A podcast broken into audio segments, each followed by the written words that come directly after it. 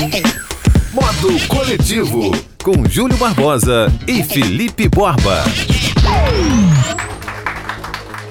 Sim, meus amigos, está no ar mais uma edição do Modo Coletivo. Eu sou o Júlio Barbosa, estou aqui ao lado do grande. Eu, Felipe Borba! Grande nada que ele é mais baixo do que eu. É, muito Como mais. você está, Felipe Borba? Eu tô bem, depois né, de uma semana que a gente não se vê, a gente tá aqui de volta. Exatamente. A gente já começa falando de tecnologia, que é um assunto que está sempre presente aqui no programa, porque o Instagram resolveu se mexer depois do estouro do TikTok ou TikTok. É, TikTok. É isso? Ou TikTok. Pra quem não sabe, Borba, do que se trata o TikTok ou TikTok? Eu, não sou tão jovem assim pra saber do que se trata, mas é um aplicativo onde você pode montar vídeos engraçadinhos com música e, e fazem várias coisas criativas muito legais. E, obviamente, que é, no mundo da tecnologia tem muita concorrência. É, não só um aplicativo, uma rede social. Bem lembrado. O grupo do Mark Zuckerberg, que também é o dono do Facebook, do WhatsApp e do Instagram, criou um recurso para concorrer com o TikTok ou TikTok. Toda vez que eu vou falar, vou falar os dois, tá? O recurso se chama Reels e já está presente no Brasil e é um recurso que está integrado nos Stories. É, para quem não, não, não acompanhou de perto, é bom lembrar que os stories, tanto no Facebook quanto no Instagram, eles foram criados depois que o, o grupo do Mark Zuckerberg, o Facebook, né, tentou comprar o Snapchat. De verdade. O Snapchat é aquele, aquele aplicativo onde você pode seguir os seus amigos, acaba sendo uma rede social, e você consegue fazer vídeos animados, divertidos. É. Como o Snapchat não quis fazer negócio, ele quebrou tudo. Aí ah, então eu vou quebrar vocês. Beleza. Ele pegou e integrou. Ou seja, mais uma vez ele pegou um recurso externo e integrou aos próprios serviços, né? Sabe que o TikTok, ele tá crescendo tanto, de uma forma tão grande, que ele já teve, né? Não é novo, mas tá tendo um boom agora, inclusive no Brasil, que eles vão investir no próprio aplicativo de músicas. Borbinha, pra você ter uma ideia, o TikTok ou o TikTok é o aplicativo mais baixado dos Estados Unidos esse ano, tirando os apps de jogos. Ou seja, tirando jogos, o TikTok, pra você que nunca ouviu falar, pode perguntar pro seu filho, porque provavelmente seu filho conhece. Mas já tá explicado porque o Instagram tá correndo atrás. Do Facebook e do Instagram, a gente vai pra Nike, já que a Nike lançou um tênis inspirado no filme De Volta para o Futuro. O modelo Adapt BB é o primeiro do mercado a se adaptar aos pés da pessoa através de uma tecnologia que conecta o calçado ao, ao smartphone via Bluetooth. O que acontece, Borba? Se você estivesse jogando um, um jogo de videogame e estiver muito estressado, o tênis ele abre ou fecha. Se você tiver um pouco mais relaxado, ele abre ou fecha. Olha o tamanho da acessibilidade dessa brincadeira. Ah, legal, porque De Volta pro Futuro, se eu não me engano foi no 3 que surgiu esse Nike, que estavam no futuro. É, não é só o Nike, é, né, o tênis, mas com a roupa inteira. É, o Martin McFly vestia e com o comando ela não tinha número, ela se adaptava às medidas do corpo dele. Eu achei que esse tênis talvez fizesse isso também. Você é, compra um tênis qualquer número, né, do- tipo o número de jogador de basquete, ele bota no seu pezinho pequeno e ele se adapta. E é bom lembrar o seguinte: essa brincadeira é muito bonitinha, muito legal, moderna, de volta para o futuro. Mas não é pra quem faz podcast, né? Só que o tênis custa, convertendo para o nosso real, que está cada vez mais alto, o tênis custa 1.300 reais. Jesus! Borba, agora a gente fala da criação das marcas. Quando você vai criar uma marca, qual nome você bota no produto ou no serviço? Às vezes o nome sai por acaso, né? Às vezes o nome é pura cagada e isso vira uma marca, um case espetacular de sucesso. Às vezes você pensa e põe o nome. E às vezes você pensa e não dá merda nenhuma. E falando em case de sucesso, é sempre bom lembrar do rock brasileiro dos anos 80, onde tivemos bandas com nomes. Biquíni Cavadão, Paralamas do Sucesso, É, os estranhos anos 80. Heróis da Resistência. Só que com o passar do tempo você acaba se acostumando, né? Voltando ao que realmente interessa, depois dessa informação que não tem a menor relevância, é, o site Business Insider divulgou, Borba, é, como surgiram os nomes de certas marcas. Pra você ter uma ideia, Starbucks. Como surgiu o nome da, talvez, a maior cafeteria do mundo? Faço a menor ideia. né? Que não é só café, tem Aham. cappuccino, mocatino Tem e tudo. sei lá o que. Eles fizeram uma lista com vários nomes, todos os nomes começavam com ST. Isso eu não tenho a menor ideia por quê. Tudo é ST alguma coisa. E Starbucks foi escolhido, né? Ou seja, até agora n- nada que mude nada. nada que mude a vida de ninguém. Uhum. Mas agora começa a ficar legal. Porque a gente volta a falar de tecnologia para explicar como nasceu o Google. O Google originalmente ia se chamar Googleplex. ou seja, um nome bem maior do que existe agora, né? E só que o que acontece? É, a empresa começou a fazer testes com universitários ver como as pessoas encaravam esse nome, né? Porque de lei, né, Borbinha, você vai escrever um WhatsApp, você vai, você vai mandar um WhatsApp, você vai escrever a URL de um, de um site. Acontece se você errar um pontinho ou outro. E as pessoas não conseguiam escrever Googleplex. Elas escreviam, na grande maioria, Google. Ou Não, seja, também- o nome Google surgiu de um erro. Ah, mas a ideia também dá bem, né? Porque Googleplex, ninguém até hoje ia conseguir escrever. O Google ia ser um fracasso. Googleplex. ia ser- Agora, é- é Adidas.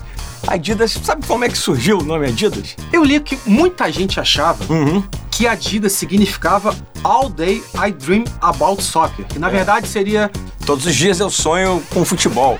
Eu nunca tinha ouvido nem essa Que história. é um acrônimo, né? Que pegavam as Isso. primeiras letras da- de, de cada palavra dessa e formavam um Adidas. Mas, na verdade, O que, que é? Adidas tem a ver com o nome do próprio criador. O nome dele era Adolf Dassler. E ele- o apelido dele era Ad. É bom lembrar que Adidas é uma marca originalmente alemã. Alemã, É. dois, dois irmãos que, inclusive, um saiu e virou Puma e brigam mortalmente até hoje. Perfeito. Então, o Adolf, chamado carinhosamente de Ad, pegou o sobrenome dele, Dassler, botou Adidas. Encurtou o Dassler. E ficou Adidas e não é nada disso que vocês estão pensando. E fechando essa lista que não vai mudar a sua vida talvez você não esteja achando a menor graça, mas a gente achou curioso, Nike. O Nike, o nome Nike, vem da deusa grega, da vitória, da força e da velocidade. Agora, sabe que louco? O Nike foi criado por o Justin Prefontaine, que era um corredor norte-americano fundista. E Ele morreu muito, muito jovem num acidente de carro, mas ele era genial. E ele perseguia a medalha de ouro, ele tinha tempos absurdos. E com certeza ele, ele conseguiria, na, na Olimpíada seguinte, se não me engano, nos anos 60 ou 50, a medalha de ouro, porque ele tinha tempos absurdos. E ele, e ele corria com um calçado que machucava ele. Um amigo dele, né? Criador da Nike, ele pediu para fazer um costurar um tênis que a costura não ficasse pro lado de dentro, que não tivesse costura para machucar ele. E daí surgiu o Nike. Olha que louco. Agora, Borba, a gente vai falar de dois caras, de dois baianos, cara, que me influenciam até hoje, sabe? São duas grandes referências pra mim. Estou falando de Paulo Coelho e Raul Seixas. É, o Raulzito saiu há pouco tempo, né? Esse ano, 2019, foi agora também no mês de, de novembro. É, a gente tá, tá saindo de novembro já. É, JB Medeiros lançou o livro Não Diga que a Canção Está Perdida, que é uma biografia de Raul Seixas e desmistifica muitas histórias sobre ele. Entre elas, de que ele entregou Paulo Coelho, amigo e letrista, à ditadura. Paulo Coelho, quando soube disso, teve posse desses documentos, ele até ficou meio chateado e deu até umas declarações emblemáticas dizendo que guardei esse segredo por 40 anos. Depois ele apagou isso do Twitter, porque no, no documento não tinha nada que comprovasse, nada escrito pelo DOPS, né, que era o departamento que investigava isso na época da ditadura, é, dizendo que ele, que por causa dele eles foram até o Paulo Coelho. Eles já assinavam letras juntos, então é, é plausível que eles fossem atrás dele, porque a polícia na época não entendia absolutamente nada da letra deles e eles achavam que eles estavam sendo é, subversivos. Outra coisa também que acusavam muito Raul Seixas é que ele era homofóbico. Raul Seixas era homofóbico, é, muito inclusive pela música do Rock das Aranhas. Quando ele falava duas mulheres, né, ele ironizava isso. Mas era só um retrato do tempo em que ele vivia. Não dava para dizer que ele era homofóbico. Inclusive, ele tinha alguns. é, é, aquela história, alguns amigos gays. Ele convivia, né, trabalhava com é, homossexuais na época que defen- defenderam ele, dizendo que ele nunca fez é, é, algo que pudesse né, imputar a ele essa fama ou que é, né, ele, ele- diminuísse alguém por ser homossexual estar trabalhando com ele. E esse livro está desmistificando isso. É um bom livro, se você quiser. Procura JB Medeiros, escreveu Não Diga que a Canção Está Perdida. Fala muito da adolescência, juventude dele e tudo que Raulzito representou pro rock e pra música brasileira. E a Nora Jones entrou em estúdio com um músico brasileiro que é muito cultuado aqui no Brasil. Quem é, Borba? É o Rodrigo Amarante, do Los Hermanos. Pra quem não conhece, ele também é um dos letristas, uma das cabeças pensantes do Los Hermanos. Perfeito. E, é, segundo Nora Jones, ela entrou em contato porque ela era muito fã do trabalho dele. E eles fizeram duas músicas, né? Um single duplo com a música Falling e I Forgot. É, eu ouvi as duas músicas e é impressionante como as duas músicas lembram muito os dois. É como se pegasse Nora Jones e misturasse com o Amarante e saísse essas músicas. É impressionante a referência que essas músicas têm dos dois artistas. Muito legal. Você tem alguma história sobre isso, Júlio? Antes de contar essa história, que obviamente a gente já combinou, né? o, é, eu pude ver na Fundição Progresso, que fica aqui na, na área central do Rio, né, na Lapa, o show do Little Joy, que eu quero falar o seguinte, que essas parcerias do Rodrigo Little Amarante... Joy, que é a banda que o, que o Rodrigo Amarante tem. Exatamente. Na, na- na verdade, o Little Joe foi um projeto que ficou pelo caminho, né? Eles gravaram um disco. O grande lance é que o Rodrigo Amarante eh, chamou para gravar com ele o baterista brasileiro dos Strokes, Fabrício, Fabrício Moretti. Ou seja, eh, as parcerias do, do Amarante não vêm de hoje. E outra parceria que eu vou falar agora, que muita gente não sabe, Little Joy muita gente conhece, mas a história pouca gente sabe, foi contada pelo Marcelo D2. Marcelo, Marcelo D2, que costuma gravar discos no Brasil e finalizar os discos lá fora com Mário Caldato, que para quem não sabe, Mário Caldato simplesmente é, ajudou a formatar é, todo o conceito musical dos Beast Boys, um dos maiores nomes do não só do hip hop, mas do hardcore de, de todos os tempos. O D2 contou uma história que foi o seguinte: ele tinha fechado o disco dele aqui, o mais recente disco dele, e ele foi para os Estados Unidos para dar aquele último tapa para mixar, masterizar, né? É, o disco se chama é, Amar é para os Fortes. E o que acontece? Chegando lá, ele não estava gostando de uma música que se chama Febre do Rato. Febre do Rato, para quem não sabe, o D2 se inspirou no filme do pernambucano Cláudio Assis, que é um cara que faz filmes sobre o interior do, é, do Nordeste. São filmes bem pesados. Mas voltando a falar da música, o D2 não estava satisfeito com a música, não sei o quê. Ele pegou o telefone, o telefone Borba e ligou para Rodrigo Amarante. Olha, que, que, que dupla improvável. E o que acontece? O Rodrigo Amarante gravou bateria na música. Você que está acostumado a ver o Amarante tocando uma guitarra, cantando e compondo. Ele também toca mal bateria. Exatamente. E o Liminha, produtor de metade do pop rock brasileiro, tocou guitarra e ele chamou o Manny Mark, que é o, o tecladista que participou da grande discografia dos Beast Boys. Eu tô falando isso tudo porque Febre do Rato é uma senhora canção e costumo debater com os meus amigos que são fãs de Planet Ramp de Marcelo D2, talvez Febre do Rato seja a maior canção já lançada na, na carreira do Marcelo D2, Borba. Legal. Agora é o seguinte: a Billboard, aquela revista americana especializada em música, página está completando 125 anos. Eu não sabia que tinha uma revista especializada em música com tanto tempo de duração assim. E para comemorar esses 125 anos, eles fizeram uma lista né, baseada na, né, na, na- própria revista, é, é, juntando é, é, singles, sucesso de singles, músicas tocadas em rádio, é, streamings. Eles fizeram tudo isso balanceado de forma que fosse né, justo para todo mundo de diferentes épocas. Fizeram uma lista de 125 maiores. Cantores, é, músicos é, de todos os tempos. E nessa, eu tenho aqui a lista, né? Não dá pra falar as 125, mas eu tenho os 20 primeiros, e entre os 20 primeiros, obviamente, o primeiro de todos é o The Beatles. Beatles primeiro, depois vem Rolling Stones e Elton John em terceiro. Agora, nesses entre 20 tem Mariah Carey, Madonna, Barbara Streisand, Michael Jackson, Drake, Nossa, o olha Drake tá tá, aí. entre os 20 desses 125 de todos os tempos.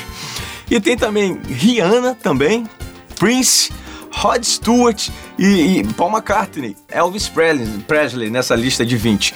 Tem também o Garth Brooks, pra quem não conhece, um dos maiores Quem foi? cantores folks americanos, né? É, Agora, eh, os que os que estão entre os 125 e fora dessa lista dos 20 maiores, e até mesmo dos 50 são Justin Bieber, Justin Bieber, Maroon 5, Maroon 5, Bruno Mars, é, 50 Cent também tá, Donna Summer, ó. George Michael, Led Zeppelin não tá entre os 50. Led Zeppelin tá na quadragésima posição. Ah, então tá entre os 50. Olha, rapaz, mas, pô, convenhamos. Led Zeppelin, né? Talvez tenha lançado um dos discos mais importantes da história, o Led Zeppelin 4, né? É, beleza. Eu, eu acho que merecia um, né, umas posiçõezinhas maiores, mas talvez por- pelos caras serem ingleses, eles deixaram eles de fora. Agora já imaginou se a gente criasse uma, uma lista dessa só com brasileiros? Cantores e bandas brasileiras? Tá aí, Júlio, essa proposta ele propõe nos próximos podcasts a gente sair com os, os 25 maiores cantores de todos os tempos pra gente. Será que a gente faz uma listinha até o final do ano? Vamos fazer a nossa. Mas será que com 25 não vai ficar, não vai faltar uma bizarricezinha? Tipo, uma, com todo respeito. Você quer fazer- Um Maroon 5, uma Chelsea. Pô, pelo amor de Deus. Você quer fazer com Backstreet Boys. 125 nomes da não, música aí já é brasileira? demais, já é demais. vamos, vamos, vamos fazer 30?